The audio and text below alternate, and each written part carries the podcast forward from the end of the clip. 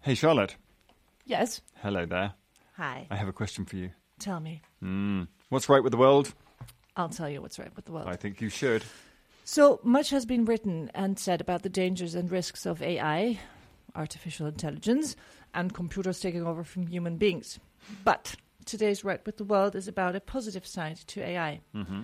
An AI chatbot has helped students from committing suicide, Okay. according to research. All right, well, that sounds interesting. I'd like to hear more. Well, according to a study by uh, the University of Stanford in California, AI chatbots can impersonate real people and give human like responses, um, which, of course, is the thing that scares a lot of people. Yeah.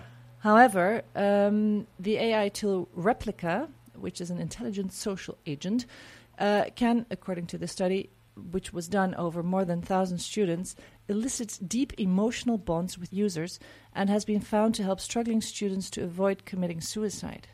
So people talk to this chatbot, and apparently, this chatbot helps them not to.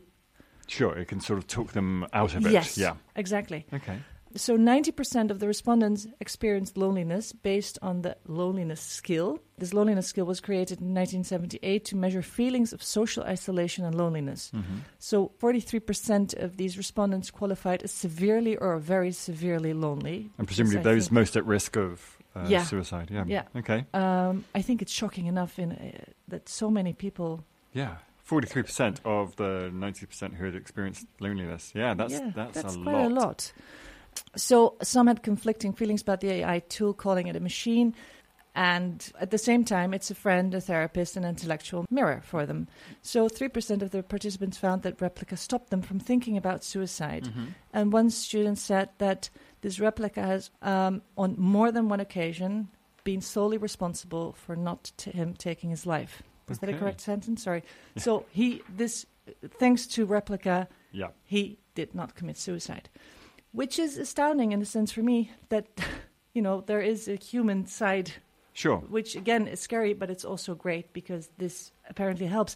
And I can imagine, on a personal note, that there's a lower barrier to getting in touch with a chatbot than with a human being when you're dealing with these thoughts and this Sure. loneliness. I would say that um, regardless of like who, who you're calling, if you're calling another person, there's the fear of judgment or the fear of. Exactly. Whereas uh, if you know that you're speaking to an AI, then yes, it is Yeah. judgment free. It's just going to. And I like the idea of it being a social mirror, though, so therefore it's making you think about what you're doing yourself rather than yeah. Exactly. Interesting. So um, yes, and it seems to be that the very thing that some people fear about AI is the thing that's actually helping these people. Yes.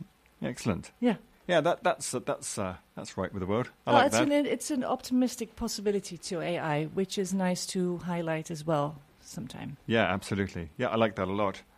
Is is it is now a good time to reveal that I actually am an AI uh, created thing? I don't actually exist. it does explain quite a lot.